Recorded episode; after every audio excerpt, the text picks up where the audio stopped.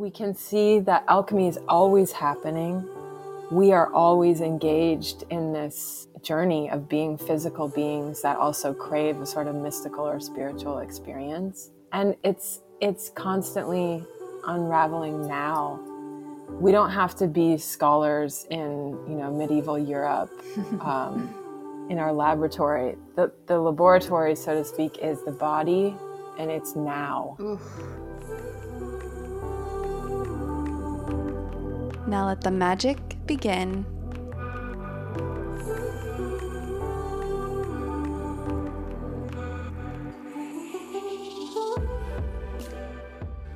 Hello, hello, and Jaima, Jaima Yomis.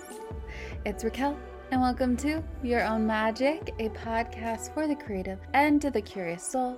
And the sponsors you hear today and their special offers will be linked in the show notes, or feel free to go to yourownmagic.life. And that's also where you'll find ways to connect with uh, the Your Own Magic community. Okay, this episode, this episode was so special. I'm not gonna lie. I kind of fangirled a little bit in the beginning because you know, I've been working with this artist's work for years. I'm a big fan of her work. Have you ever heard of a little tarot deck series called The Wild Unknown?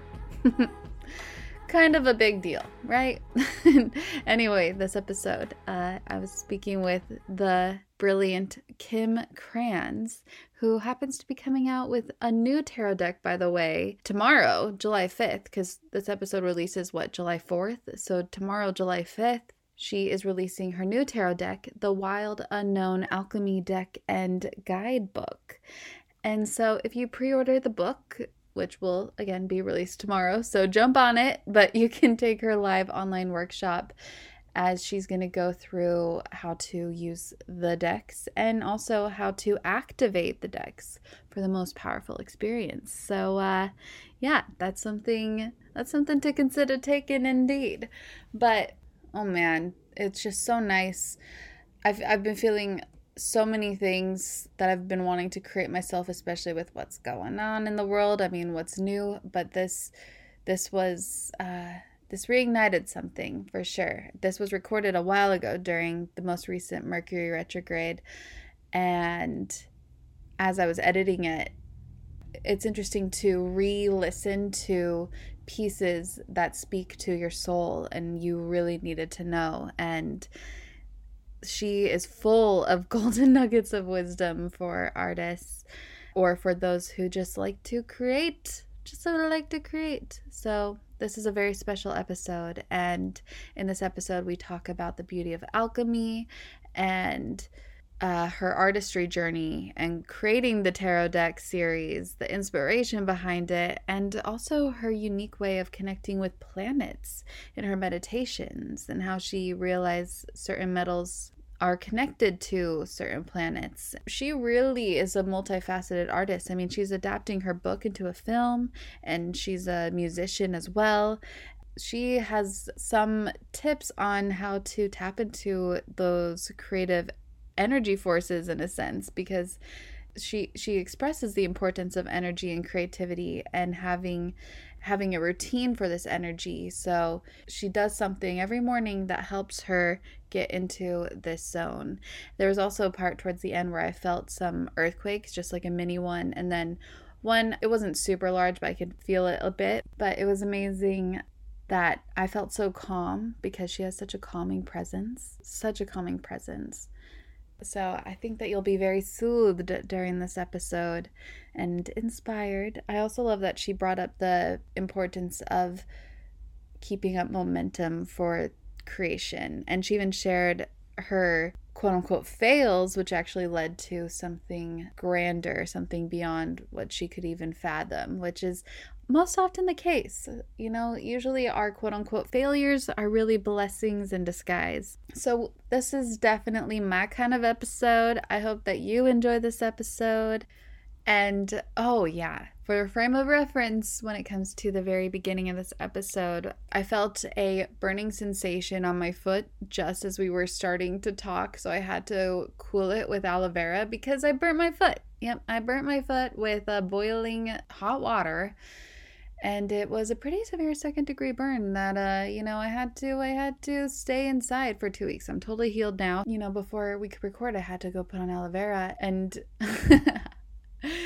you could tell my relief when I put it on, how I just, oh man, that cooling sensation is unparalleled when you have this horrible burn and you put on aloe vera and it just cools your foot. And then that, of course, segued into her expressing the beauty of alchemy, which was very relevant with the messages she's sharing today and with her art. So, you know, maybe I burnt my foot for a reason, just for this podcast episode. no, but really that that was actually a beautiful expression and yeah, so I think I think you might enjoy this. I hope you enjoy this. So without further ado, let's get on with the show, shall we? And now, I believe it is time to let the magic begin with Kim Krans.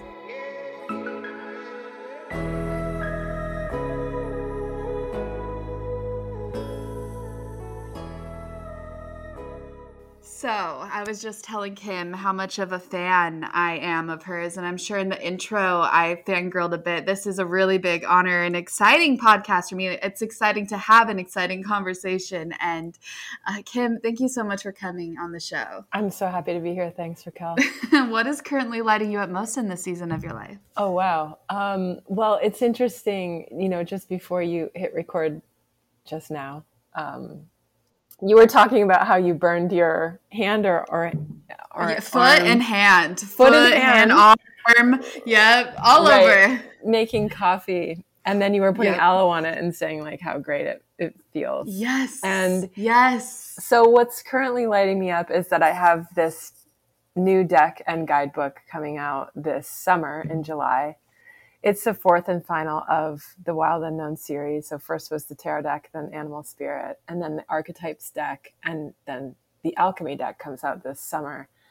And what's so cool is that, you know, we can get so heady and intellectual about our spiritual practices and spirituality and esoterica and really, what alchemy does is brings us back to this really basic reality that we are in as humans in a physical body. Yeah. That the coffee or the water or whatever it was this morning was a few degrees too hot for your skin to tolerate. Right. And that tiny discrepancy in the degree of the water does has a huge effect on your body and you're still feeling the effect of that. Yeah.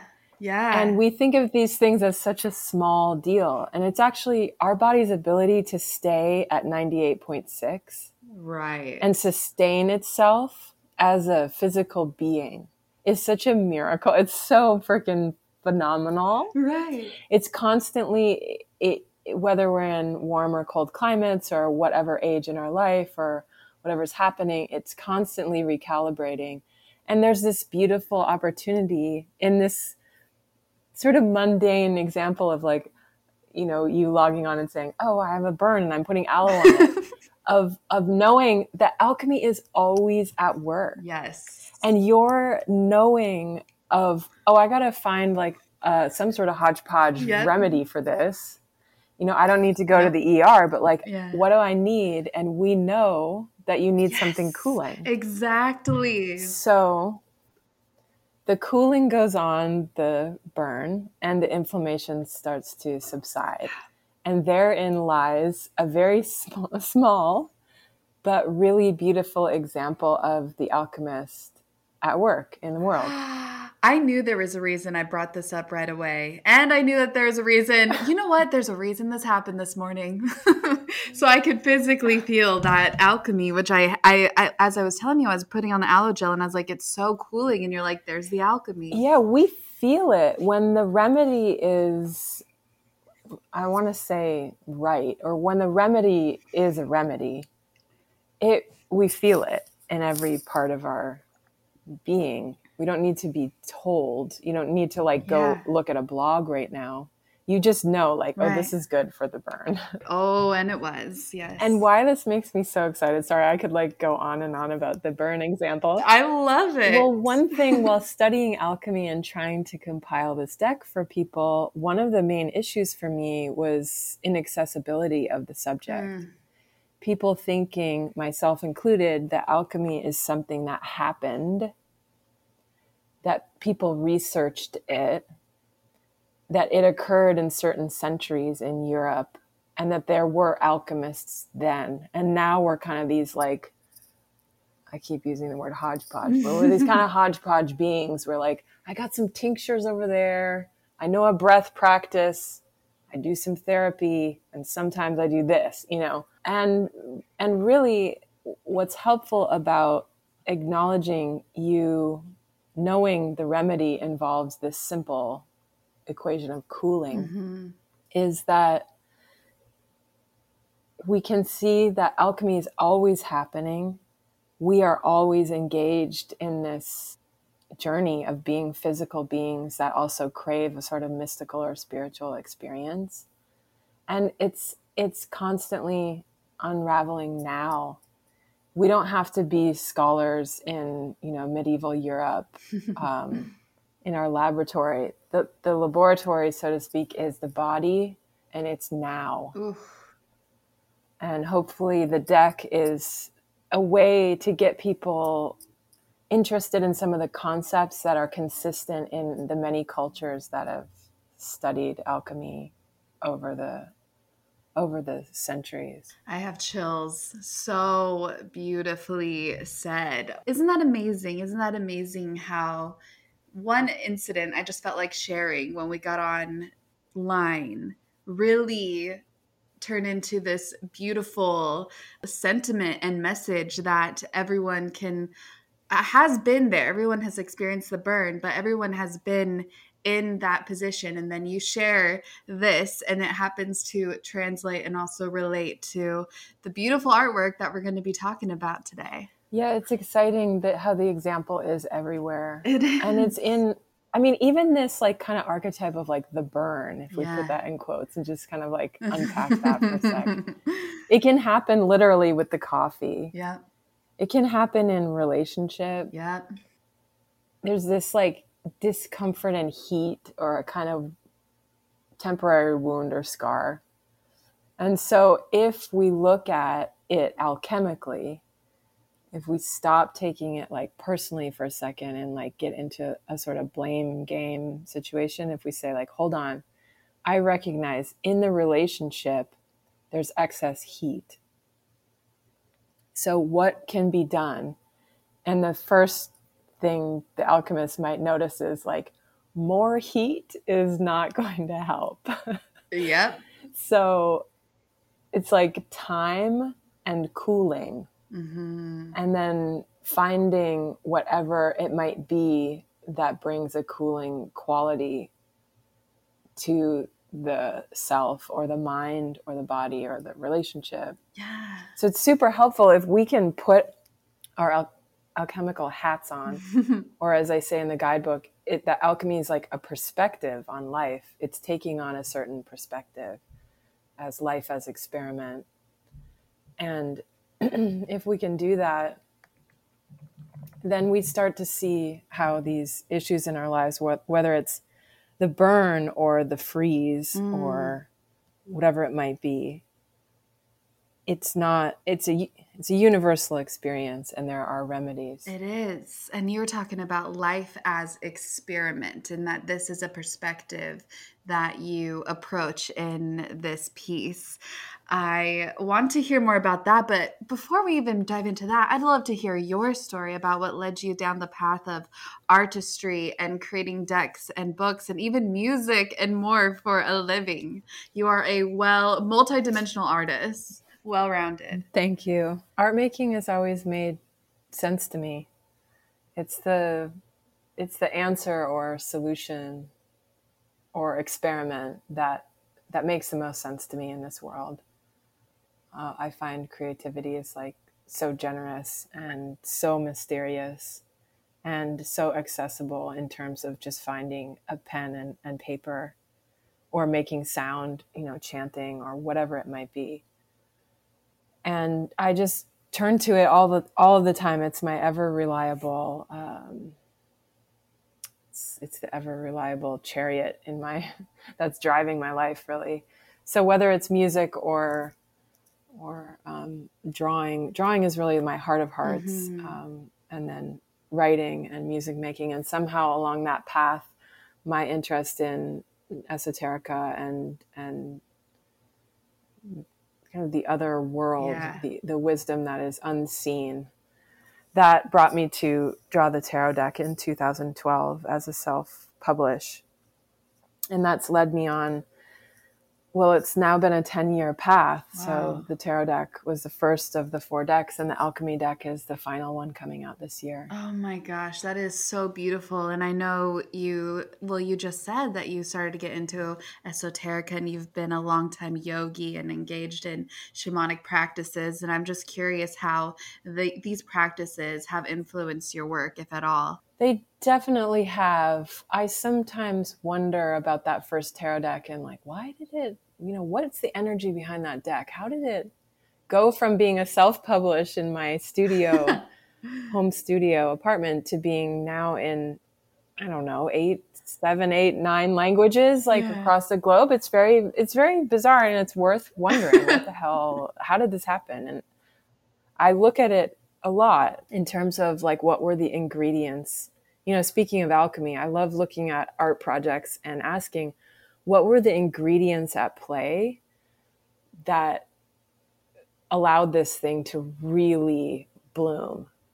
And that's not even things that i'm doing. It's also interfacing with a certain moment in time in, in our culture what people are interested in and um, it, it's so few of those ingredients are under my control I want to be clear about that. It's not right. it's not me.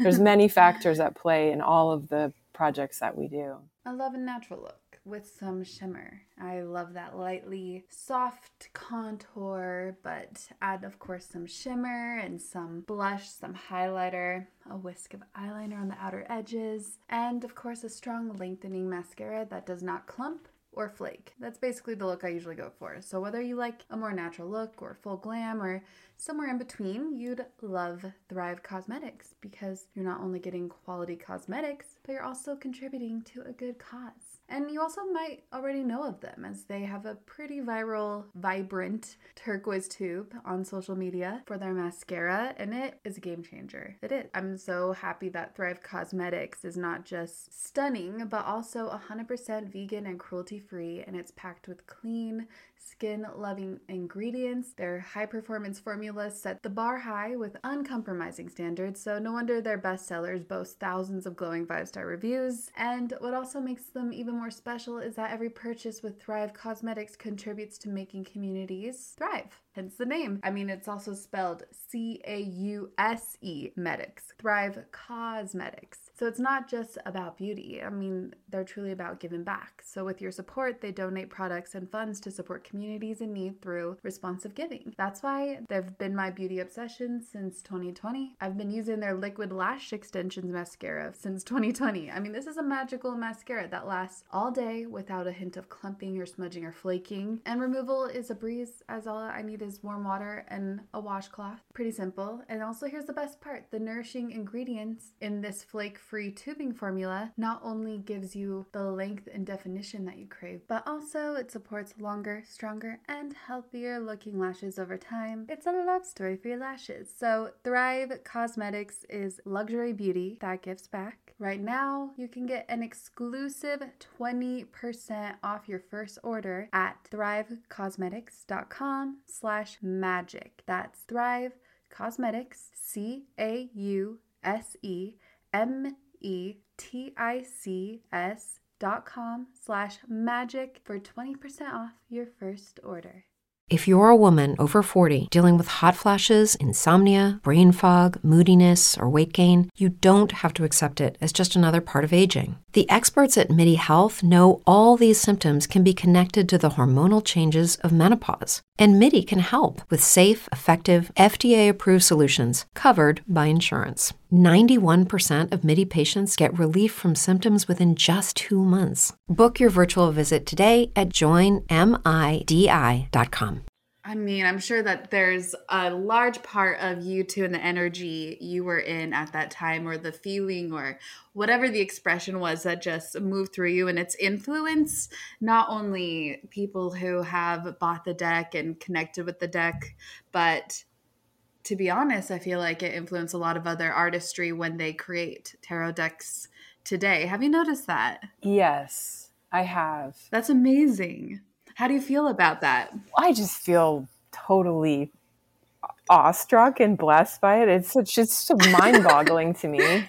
It makes no sense. The only sense I can really see in it is that I had been drawing for a very, very long time and earnestly making images and blessed to have a really amazing teacher who was very uh, adamant that there was energy that you could instill in drawings that drawings actually were living that they would come to life and they could like communicate with people so that was my background and then the time i started drawing the deck was the same time that i kind of gave up on this other narrative of my life around being a new york gallery artist mm. i had just had a show and had these big 12 foot by six foot drawings. And I thought that was my path.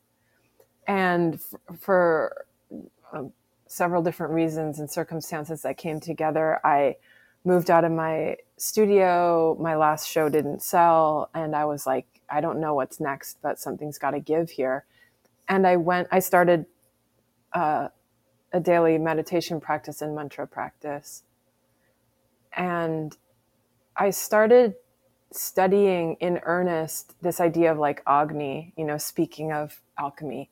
Agni is like the Sanskrit word for fire or the life force that's at, you know, supposedly origins. Er, it, it, it's stored in the navel center, but it illuminates the whole body and the being and gives us self esteem and clarity. And I started trying to make sense of these things. Like, what is mantra? What is this sound?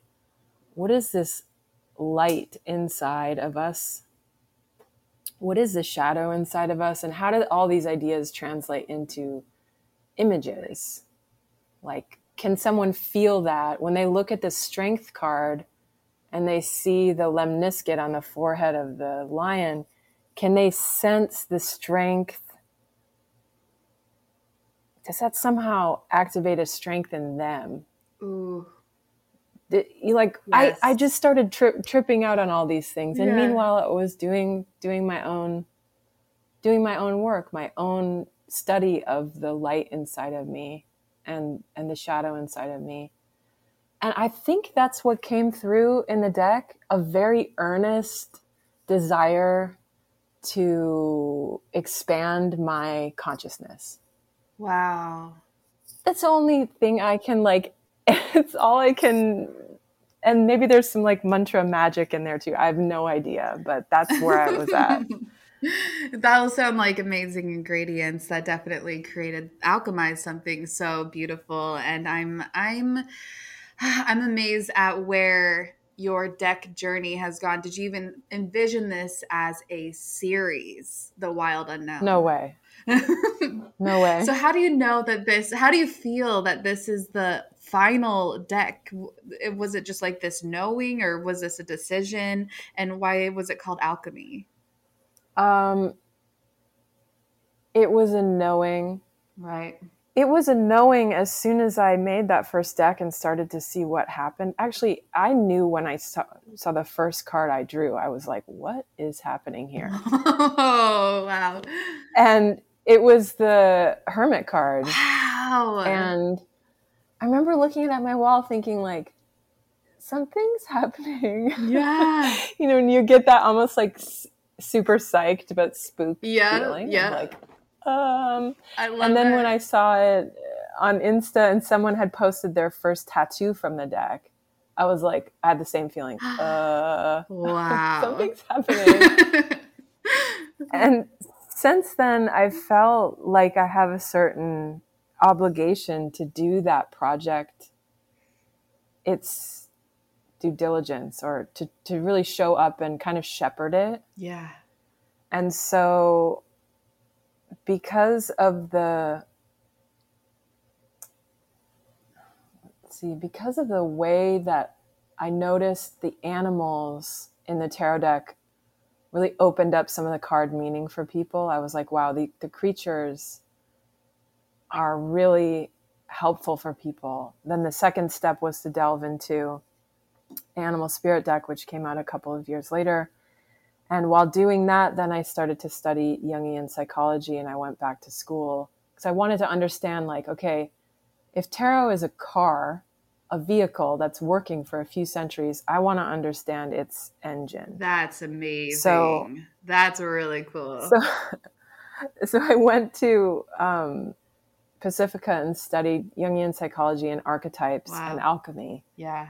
and then came to the conclusion that I still believe that archetypes are what f- fuels the tarot. Mm. The tarot deck is just a, a very honed group of 78 archetypal images and experiences. They're just very effective.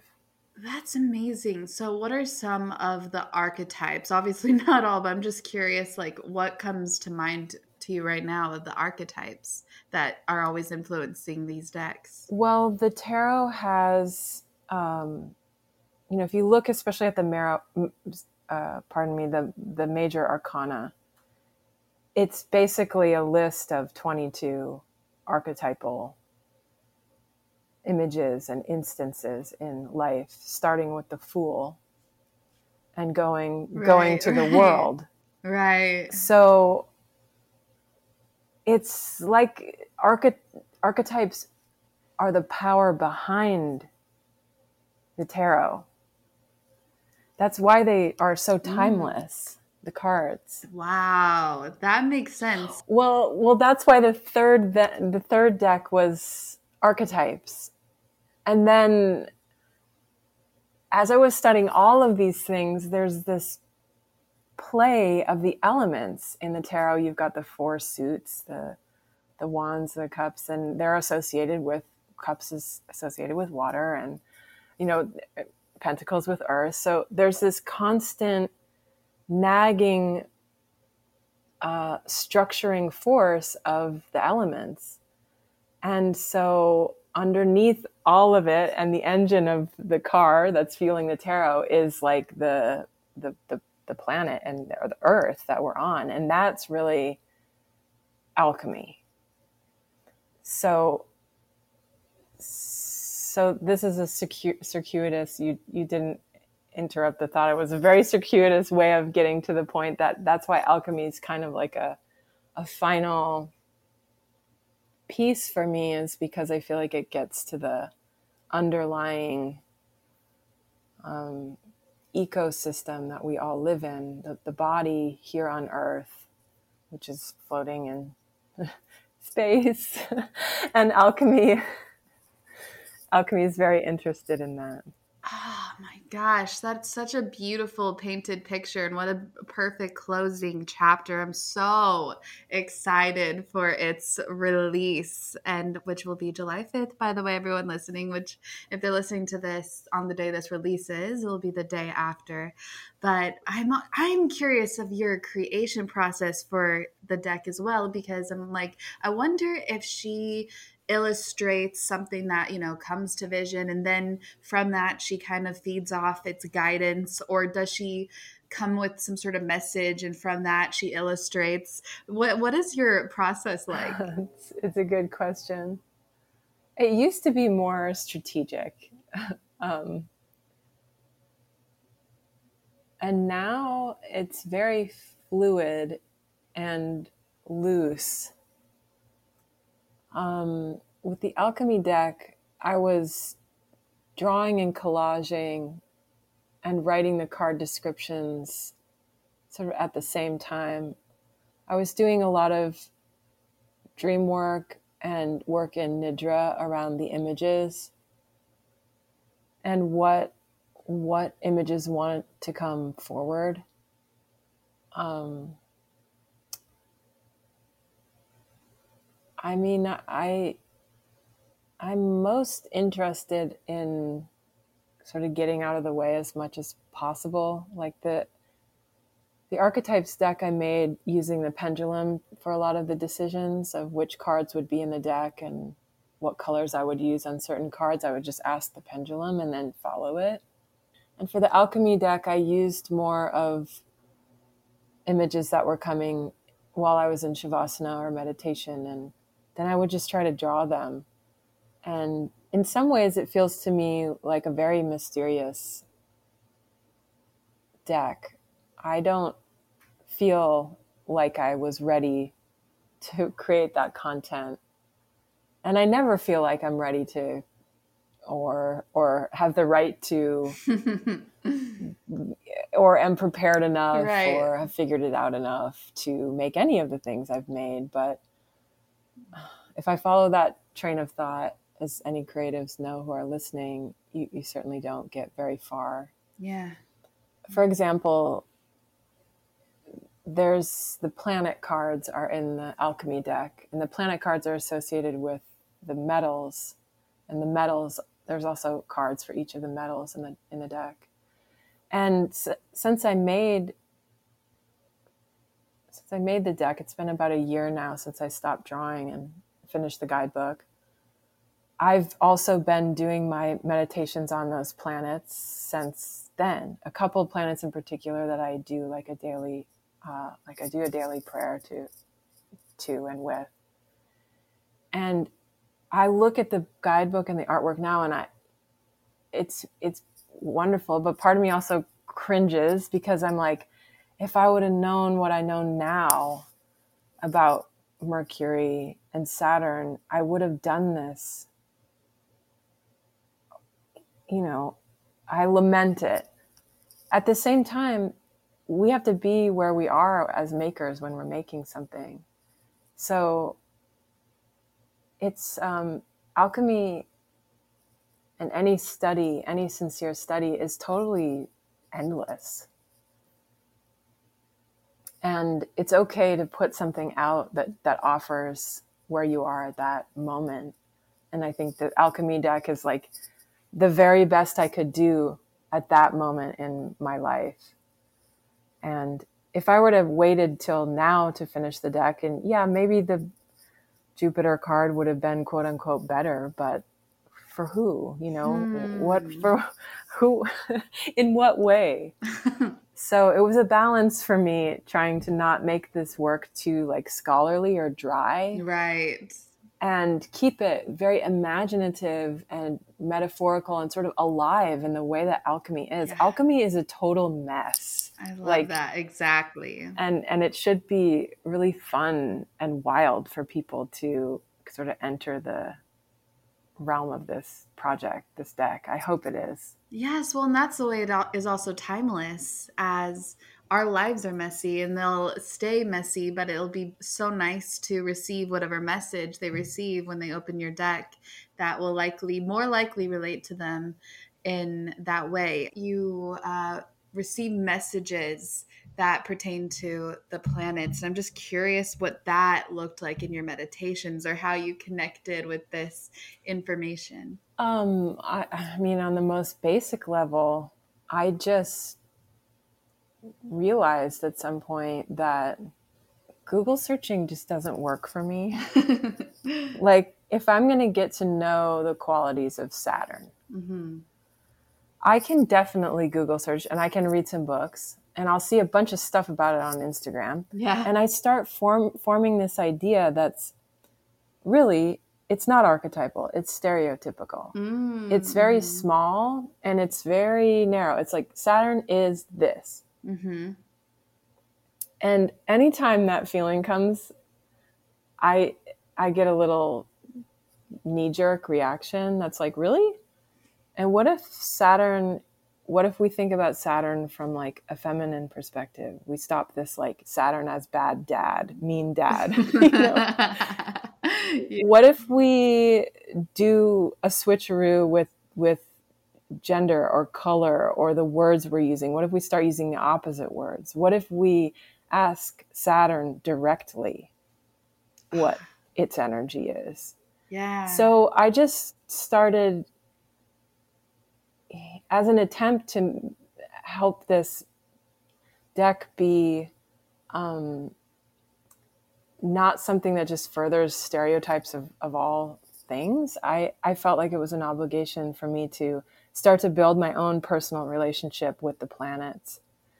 Because I would take the workshops and, you know, part of my studies at Pacifica was was studying the cosmos and Jung's ideas of the planets in relation to alchemy and you know gold is linked to the sun and silver is linked to the moon and lead is linked to Saturn. So there's all these correlations. And I just felt like I had to approach it with more curiosity. So a long answer to your question is I just um, like say my I speak to the planets in, yeah. in the morning as part of my meditation. That's beautiful. And I do it with a mudra that's linked to uh, different planets wow. um, with the fingertips. Yeah.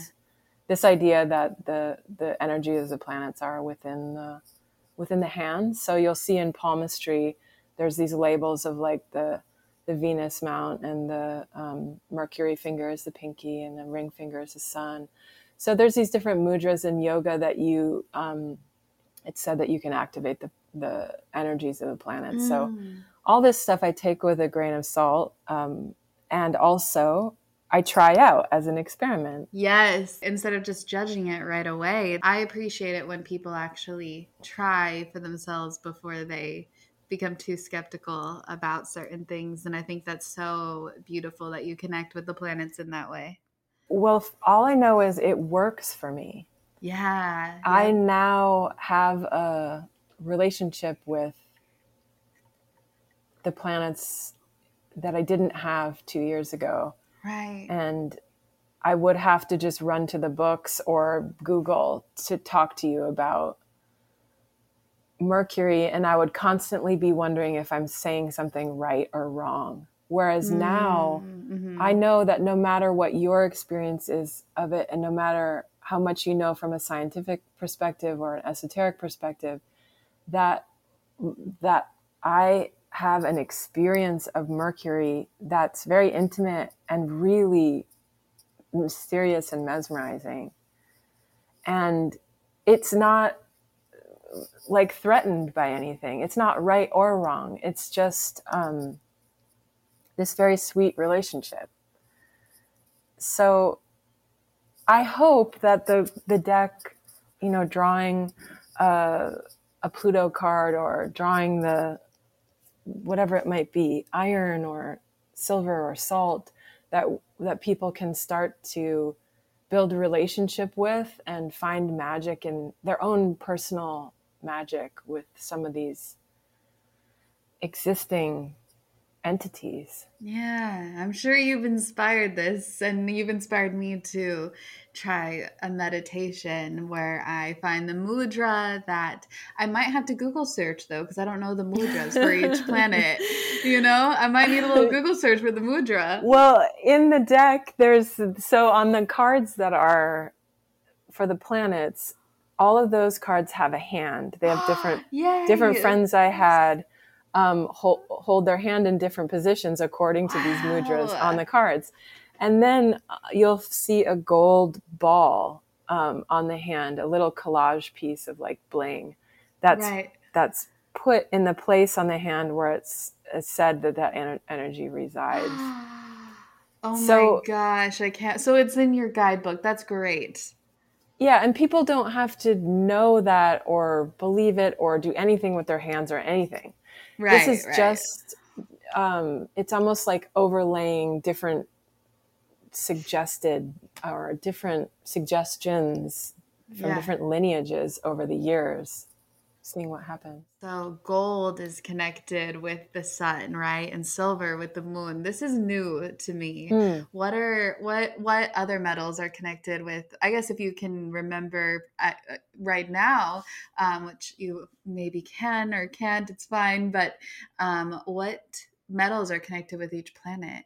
Well, uh, Mercury is Mercury. I mean, it has the quick silver. Right. Um, you can also call it quicksilver. Uh-huh. And um, Mars is iron, which makes okay. sense because Mars has that really strong, yes, willful war. Like is associated with war a lot, and it it has this. Um, um, it's it's not well, it's different than Saturn, but both have a kind of rigidity or an upright sort of strength. Is that what you felt connecting with Mars as well because I know a lot of people will say that Mars has this masculine energy, you know, but now that you've connected with the planets is that what you felt as well? I haven't done as much work with Mars. Okay. But I will say that the work I have done with Mars I'm very curious about reframing this is very far out. I just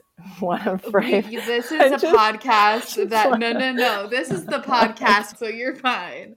Okay, I just want to want to pose the question: What if Mars is thought of as a peacekeeper? In that it can contain the qualities that are conflict and warlike within its own domain and it holds those energies so that they aren't everywhere. So one could say Mars is war, and one could also say Mars contains war, the warlike energies, as a way to provide more serenity or peace to the Collect. To, to the collective. Oh, yeah. So that makes that makes total sense. There's like you feel comfort when you watch a movie. Let's say like right now, I love the show Outlander, and they're a bunch of them are warriors. They're Scottish warriors defending their land from the British, but there is like this peace-like feeling because they are strong together and they are protecting their people and yeah there's there's that brings them peace well, it's it's interesting about the containment of it. It's like saying this is where the conflicting energy occurs. This is where war occurs, and that frees up the rest of the realm. Right. Um, so that so that the warlike energy is going to be there, but it's not spilling everywhere. it's not in. It's not like in Venus land. It's it's just. It, so I haven't worked with Mars a lot, but when I have, that question continues to come up. Is like, what what is Mars' greater dharma actually? What is that intention? Because I don't think it's just to war. There's some other there's some other intelligence there. However, no one can ever prove us right or wrong. I know. I know. Just, very true.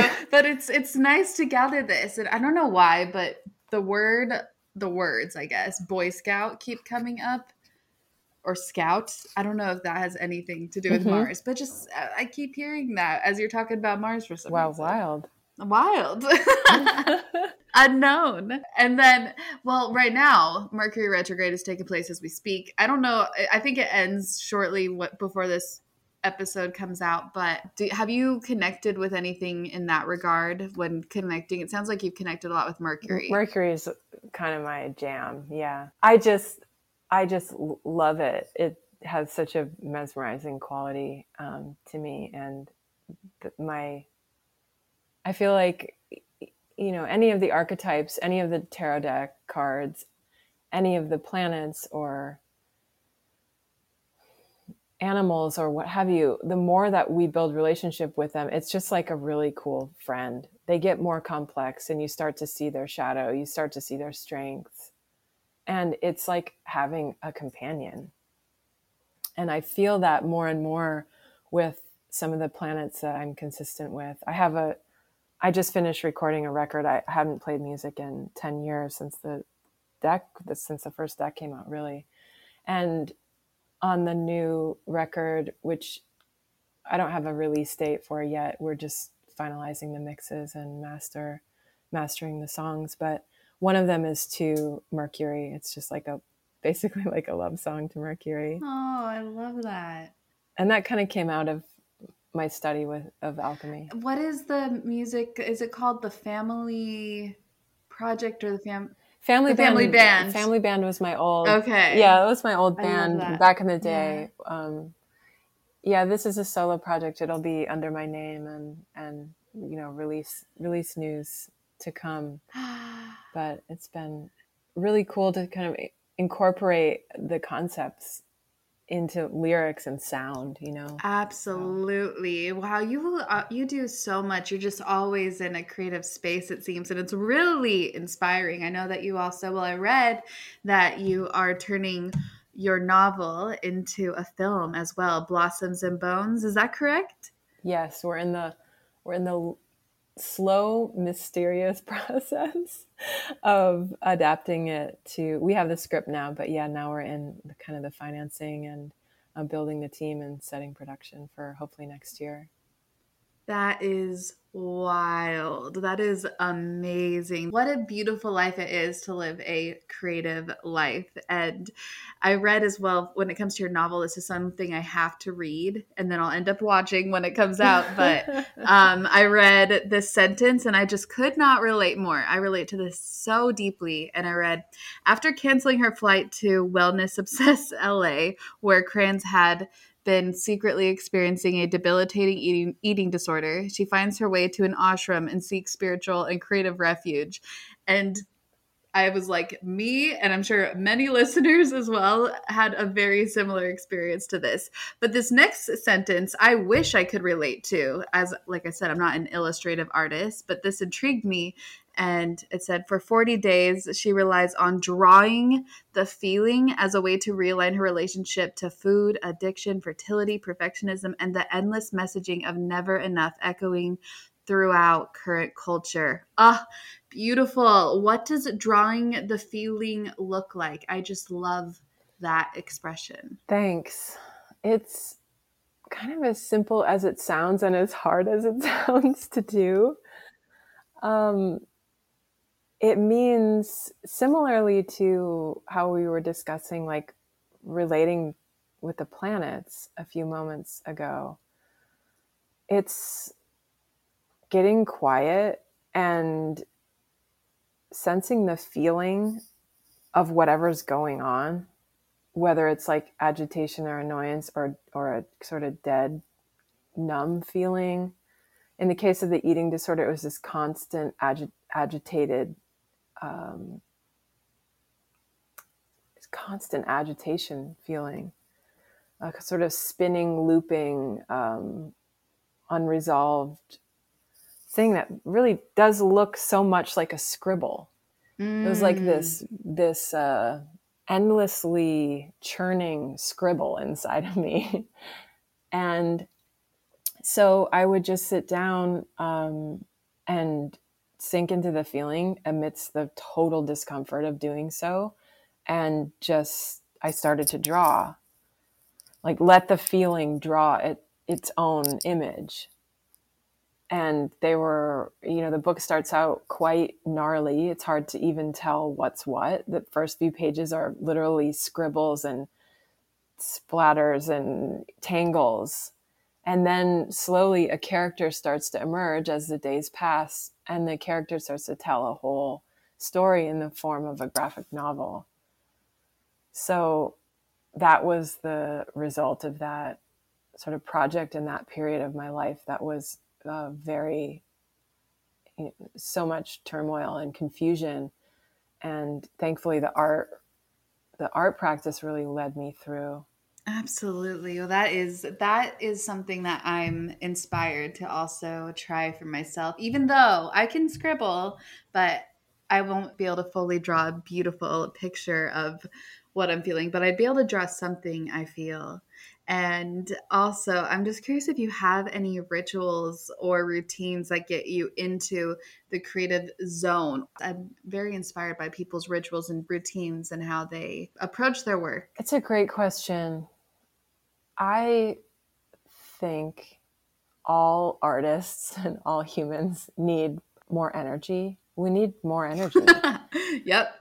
um, if we're going to do anything that has any resistance. Right. So a lot of times people ask me a similar question like, how do I get this book written that I want? How do I get it published or whatever? Mm. And I often think it's not about finding a publisher, even though that seems like the solution. And in some ways it is eventually. In order to get the book and the self over the obstacle, over the resistance, you need to increase energy in the physical body and in the mind and the, the confidence and resilience. So I think any practice that people have typically that are breath based and getting the the body to go back to this idea of agni or fire at the navel to start summoning the energy that's inside of us so that we have more clarity and more to give. I think that's first the first step for artists. Um, it seems it can be frustrating to hear that. Like it, you're telling me in order to get my book written i need to go do 10 minutes of breath practice right every right. day. like what does that have to do with it? And i'm saying yes. Yep yes, that is the solution because mm-hmm. you do the breath practice and that leads to something else. You get a little bit more clear yeah. and you make one different decision through the day. And then you end up somehow with 45 more minutes yeah. because of the decisions you made and you end up writing. Or this is also a really common scenario. People start out with this idea I'm going to start this blog or this book. Nobody does blogs anymore, but this podcast or this bloody blah. That's what that's what's next for me is this thing. And they they just envision themselves having to get to that thing. And if they start some kind of practice that generates more energy in the body, more prana, more life force, more clarity, more confidence, they soon find that's not even the thing I was aimed for. But what I actually know now is it's not a podcast. It's a it's a painting. And i'm I, I, can commit to 20 minutes of painting a day. And then they're doing the 10 minutes of pranayama and 20 minutes of painting. And that leads to something else. That could potentially lead to a new relationship. It could lead to a new uh, job. Like we don't know. But where wherever there's more energy there's more clarity and there's more possibility. And so I'm always advocating getting more prana in the body. There's so many ways to do it. I could like go into a lot of different ways that are prescriptive, but and maybe someday I, will do that because I I really do think there's so many tools that are honed particularly for people who want uh, to open up creativity yeah. in your life. It it you you can't go wrong with some kind of breath practice, some kind of seated meditation, and then some movement. You got to move. You know, if you look at like any, not any artist, but a lot of artists, you know, Stephen King wrote for five hours in the morning, and then he would go for these long walks to just integrate and assimilate. Joseph Campbell did the same thing. He he was a reader and a runner. Mm, mm-hmm. He he had this physical way of matching what was going on inside of him intellectually and spiritually. So it's like finding something that generates enough juice so that we can do what we want. Mm, absolutely. Do you have an example of just one breath practice that you tend to go towards? Well, breath of fire is pretty reliable. Yes. Three minute three minutes of breath of fire is very, very reliable.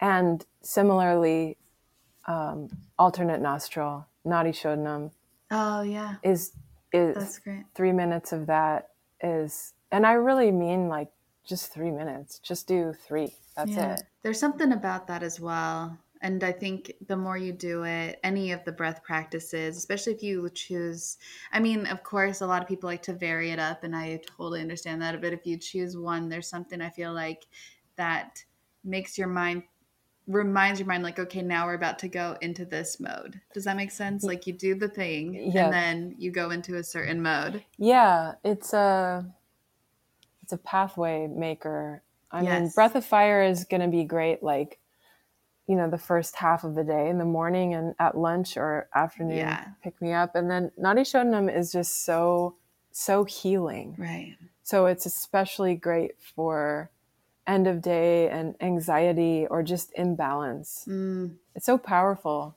those two practices. That's beautiful. And I know that you have such a soothing and mesmerizing voice because as you were talking, uh, there's been a couple, Er, or I'm in California, and there's been a couple earthquakes, and I've just been chilling. Like, okay. and I feel so calm and soothed because of your Wait. voice. While we're talking, Yeah. what part of California are you in? I'm in Palm Desert right now. Oh, I'm in Los Angeles, in like Los Feliz area. Oh, really? I didn't Oh my gosh. anything. Well, maybe it's just down here, the Riverside area or Coachella, Coachella Valley. Wow. I felt one of that felt like one very mini one, but one that was a little more obvious and it was very short. wow. I'll, I'll be Googling it after. speaking of, I know. Uh-huh. speaking of alchemy, it's like the earth. You know. Right? I mean, that's what's so fun about, fun and important about taking on an alchemical perspective is you start to realize that we're just part of this giant ecosystem, and I know. um, it's really important to remember. Absolutely. just about like our insta feeds, you know? nope, there's an actual life to live and experience. Physical world. Yep. oh, I have to ask this for the other creatives who are listening and who are very inspired by you and your path. And they they would love to share their art with the world, but they just don't know where to start. What advice or message would you give them? So the question, the scenario is they have art to share, but they don't know where to start, or they don't know Yeah. where to start making art. No, they they have art to share or they know their vision, they've got their vision, but they just don't know where to start to share it with the world. I see. I, I think it just goes back to the energy. Yeah. They, they, that to stay with the whatever they're making, Mm-hmm. and to not stop the momentum of of creation. So there's this thing that happens where it's like, oh God, this is so sad to me. I, I think of this a lot. Like where someone makes one book and then they get so um, kind of stuck in making that book successful that they're just then doing that for a few years and they stopped with the joy of making the book. And and so instead of thinking of it as like this is one book that is getting me to my next book, people can sometimes stop the creative process and get very outward or external and they need feedback from the world. So it's important to stay with the momentum of whatever it is you're creating. Do not lose the connection of momentum with with the art that you're making. So keep first of all, keep making the art. And then second, I would say do not have a time frame in mind around what what and how and when the world needs to respond to you. I'll I'll put it I'll put it in personal terms as an example. Oh, please. I I put out a book called ABC Dream. It was my first children's book. This was about a year and a half before I drew the tarot deck. hmm I was convinced it was going to be like a bestseller kids book, super beautiful drawings of the alphabet, and, and it hadn't really been done in that style at that time. Right. And I ordered a thousand copies. I thought, like, this is going to be a total hit. It looked like it would have been. I love the cover. L- let me be very clear. it was not a hit. I ordered a thousand copies and I think I sold a hundred. Okay.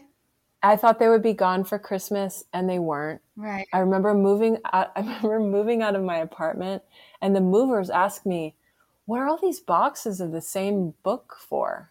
Oh. And they were like I said, "Oh, it was a book that I that I made um it's a children's book and one of them said, you know my my mom works at a library in in pennsylvania they're always looking for books if you don't know what to do with these I, i'm sure i could drop them off at their library and kids would take them Wow. and i was like oh god this is so i was crushed i was mortified That actually sounded a little serendipitous though at the same time. right i just took it at the at the time i just took it as completely insulting because Oh, okay. i needed my book to be successful right. in the way that i needed it to Right. Right. So I didn't take him up on the offer. I just felt complete shame. Right. I stored the books under my bed and slept on, under. They were under my bed frame, and I was pretty devastated. I uh, somehow it got photographed in some blog, and I had a, a publisher contact me. Sorry, this is such a long story, but I I love it. I think it's important. Yeah. So this publisher contacts me and says, "We this was a big publisher. They said we really love your book, the this alphabet kids book. We love to publish it, but can you take the alphabet out of it so that it's more applicable for an older audience?" And I was like, "What? like, wait, how do you take the alphabet out of an alphabet book? Like, what?" Tell me, explain to me what book would be left like what would be in the book that is wild. and, and this whole thing i just took as like insult after insult as like it was it was really right. rough on me at that time of my Yeah. life as an artist and little did i know that there was this other project waiting for me the tarot was waiting for me to draw it and if i had had any more press or duties to support the success of that book, I would have been kind of on a different trajectory suddenly as like a children's book author. Right. Ooh. And so, but we make a thing to make the next thing. Yeah. It's like we're really on a, a one step, step by step path. Mhm. So, to go back to your question around creativity and how do people get their things out in the world, out in the world is a phrase worth questioning. What does that mean? Mm. What, how do I know when I've gotten there? Mhm. And meanwhile, holding very close to the art itself and knowing no matter what this out in the world part of my life is looking like, I'm going to stay best friends with my creative process. And I'm going to stay best friends, even though sometimes they're annoying, with my personal practice, my spiritual practice that gives me energy. So, whether it's like five minutes of breath of fire and five minutes of drawing every morning, that's my 10 minute practice. Meanwhile, I'm trying to build my business. Yeah, I'm doing my Instagram stuff. I'm sending out my e-com. I'm branding whatever website. But I am staying true to the core of the thing, which is the the energy in my body that allows me to put pen to page. And- that's that's the place that I want to get people back to and and really having the highest reverence for rather than what does the world say in terms of likes or comments because that's a that's like a a a, a drain. It can be like a, a spa of like amazing, you know, feedback to bathe in, and it can also be a total drain. Yeah. So what we are con- in control of is that that morning decision to say five minutes of drawing, five minutes of breathing. Oof. I have major chills. That was so powerful, a very powerful message for a lot of people who also who also just feel very stuck and blocked in their work and I think that that in and of itself lit them a little bit like a little spark inside of them. A message I needed to hear Kim, so thank you. Thanks for asking the question. It I, I get very inspired when I can hear like the fire in me when I start talking about it. It just I love it. I it. Really I love it. the forward facing thing, the outward facing artist, it, that's one part of the game. And we focus so much on it. Right. And um, I don't think any of the secret weapons are there. I think the secret weapons are behind the curtain, behind the stage, like in rehearsal and you know, um, it's it's far more mysterious than than we all know, and and and the reasons some things hit and some things don't, we can't know those reasons either. So what we have to just stay aligned with is our own dedication to the craft and to our life force. Mm, amen to that. Uh, before we move on to rapid fire, do you have any other messages about your uh, uh, the alchemy deck for the wild unknown? Well, I'm just excited for people to have it. The cards are hex shaped. That's so, so, cool. They interlock with each other, and they in several of the readings in the book they they touch each other, and that gives certain meanings or implications to the cards that appear and it's just been a really fun project. So I'm, I'm grateful for for the publisher for saying yes to my zany idea of like let's make these cards hex shape, and they're like okay. Um, so it's been it's been a a really beautiful ride with these four decks. Very grateful for everyone's support. You definitely pave a path in this space in so many ways, and this is this is just another way, just another avenue in which you are. The hexagon cards, are you kidding me? That's amazing, brilliant. Thanks. So, ready for rapid fire? Yes. All right. Coffee or tea? Tea. What kind of tea? Herbal. Mm. Do you have a favorite form of body movement? Dance. I love it. Where is your happy place? Literally? yes. Like India. Oh, I love that. Yes, uh, that's one of my happy places, I'd say. Do you know your astrology big three? Yes. What are they? Taurus. Uh huh. I'm a Taurus with an Aries rising and a moon in Sag. For some reason, when you were saying this, I thought that you were going to say moon and Sag. Animal you connect with most, if any? Am I overthinking this answer? so like a time frame. I have to be fast. No, you're you, you can take your time with any answer. I was just gonna say my cat. I mean, I, I feel so that. cat. I feel so cat like these days. So I'm gonna go. I'm gonna go with cat. It's not very exotic, but and some cats are exotic, you know. Yeah, she. My cat is very um, ethereal house cat. So I kind of like that combo. Well, there you go. She is an ethereal house cat, and therefore she's like looking at you like, "Excuse me, I am exotic." Yeah. Thank you. Do you have a? Oh, you've talked about it a little bit, but not too much. Do you have a morning routine, a specific morning routine? Yes, I do. I have a chanting practice and a breath practice. And then if I have more time, I, I have an asana set that, that really helps me. And um, that's amazing. Yeah, that's my morning.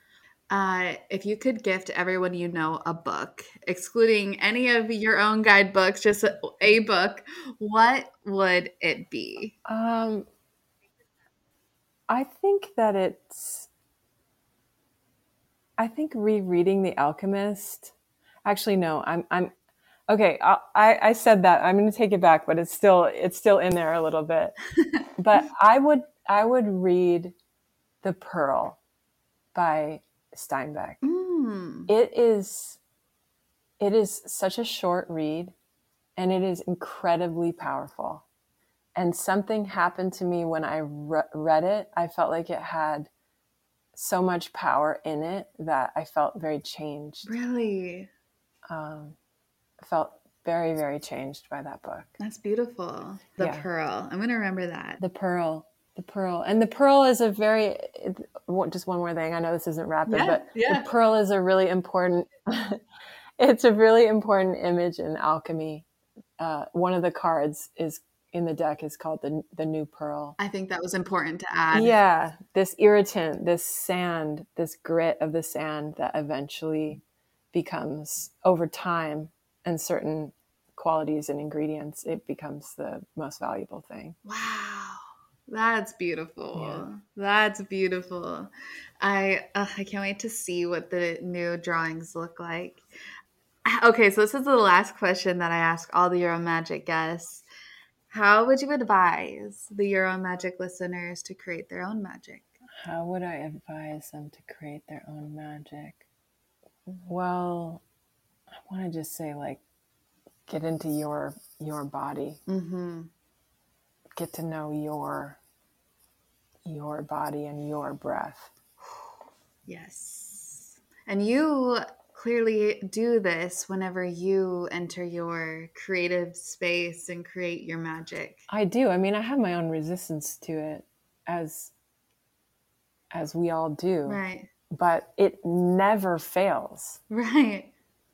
Like I don't have to pay anything or figure anything out or go anywhere or be anyone other than I am just at that moment with the breath that I have and eh, there's there's no untruths there you know there's no false n- fake news like anywhere Mhm. in the physical body and it's um and the breath it's all very i feel very benevolent and very very kind Mm. it wants to be alive it wants to live so that's where i would go that's where i believe the magic is Ah, I can see that and I can feel that within you as well, and how genuine and true and powerful you are, and, and you're in your expression. I love the way, Kim, how you articulate everything, the way you articulate everything. It's just beautiful poetic art in your speech throughout this entire show. And I had Thank many you. chills and there's so many uh, this was such an amazing episode so i just must thank you for coming on the show today. Thanks raquel so much for having me. Before you go though where can everyone connect with you? You can find me on the gram. The graham I have my personal personal feed is uh, Kim Krans with a with an underscore, and then the Wild Unknown, which is the brand, the name of the decks that have come out over the years, is uh, also on Insta. So find us there. and can they pre-order everything because this will come out the day before your deck's release so could they pre-order now as they're listening Oh, yes. If Awesome. you are listening, this is good timing because I'll be teaching a workshop on, I believe it's the 10th of January. You'll find all the info in like the Linktree on, on my Insta, where people who pre order can go to uh, an online, a live online workshop with me. It'll be 90 minutes and it's moderated with my dear friend and really amazing um, yogi. And I'm going to be going through a practice that will uh, activate the decks. So it'll be a little bit of like how to use the deck, but I think more importantly, we're going to activate them so that when That's you start to use the deck, you you have a way to kind of get in there. ah that's that's almost necessary It's super necessary. People don't really talk about it, but it's Right. I didn't do it for years and then once I did, I was like, "Oh, this is a game changer." Right, it totally changes the game. Oh, so you said January 10th, but do you mean July 10th? I meant July. Yeah, so Well, just like that. Okay. just a few days after people get their decks, um, they'll be that. you know fresh in the mail, and then we'll go through this activation practice, and and there'll be a Q and A and stuff like that. But it should be cool. I think there's like Amazing. A really good group of people uh, already signed up. So if people pre-order, they can put the code in and sign up for the workshop. So everyone listening, you have a day. Hurry up. Yeah, hurry up. chop chop. chop chop. oh my gosh, Kim, thank you so much again for the umpteenth time coming on the show. This has been absolutely amazing. Thanks so much. It's been a real sweet time.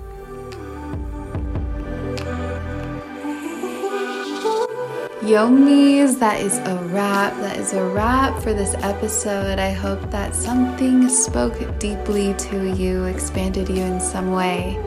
Please let me know if so. You can catch me on Instagram at Raquel Mantra. I spell Raquel a different way than most, so you can see the spelling in the show notes. Or hang out with the Yomis, the like minded, very conscious and expansive and helpful souls on the Own Magic Facebook group especially a place to turn to when it comes to, well, whatever you're going through. And there are several tools on the YourOwnMagic.life membership site. All right, well, thank you so, so much and have a magical rest of your day.